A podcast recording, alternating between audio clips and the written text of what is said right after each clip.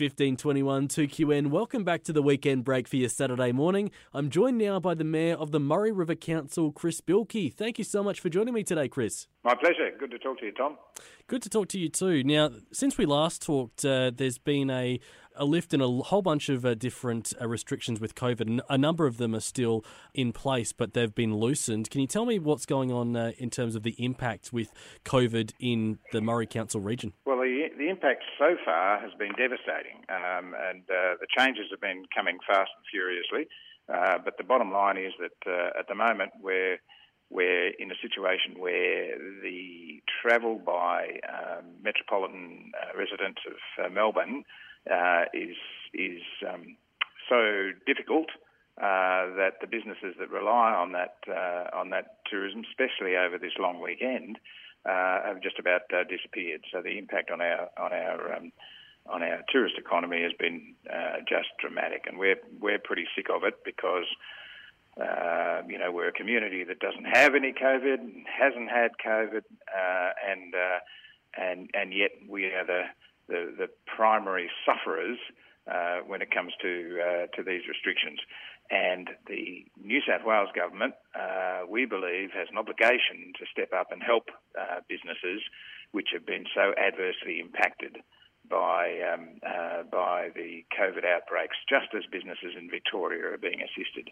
Um, so, so we feel fairly adamant that uh, that kind of assistance should be forthcoming um, from the New South Wales government, and so far it just hasn't been. So, so uh, we're going to be become very active in, in writing to our um, uh, to the to the minister responsible. That happens to be uh, Mr. Barilaro uh, to uh, request yet again that the government uh, plays due, pays due attention to the plights of uh, communities such as ours.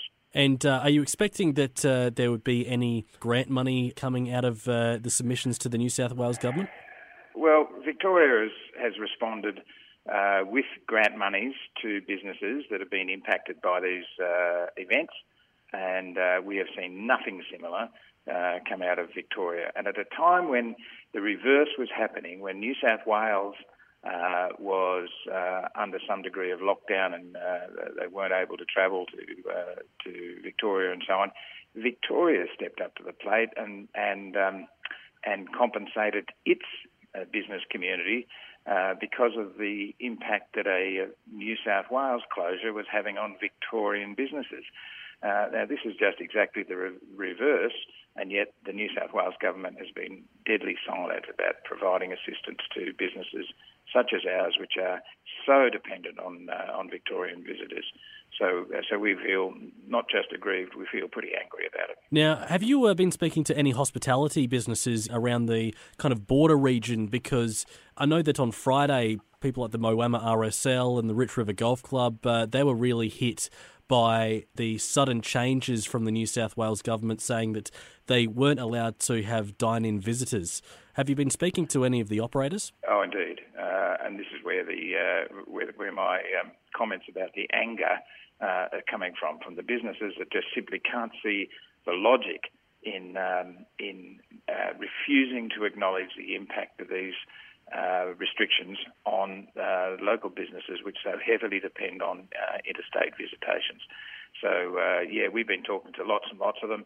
The message is all the same. Why are we being treated like the poor country cousins? Now, just moving on from that, uh, you've also got an update uh, on the Barham Abattoir. What's going on over there? Um, the Barham Abattoir is a is a pretty, pretty landmark kind of development, which is being pursued by a group, a cooperative group in Barham, to provide um, uh, processing facilities um, for a variety of uh, animals, uh, but managed by a, that that cooperative. And uh, the model is one whereby um, whereby uh, the the users pay a fee for the processing, which is different to the usual model in abattoirs, where the abattoirs themselves buy the buy the animals and then uh, sell the product.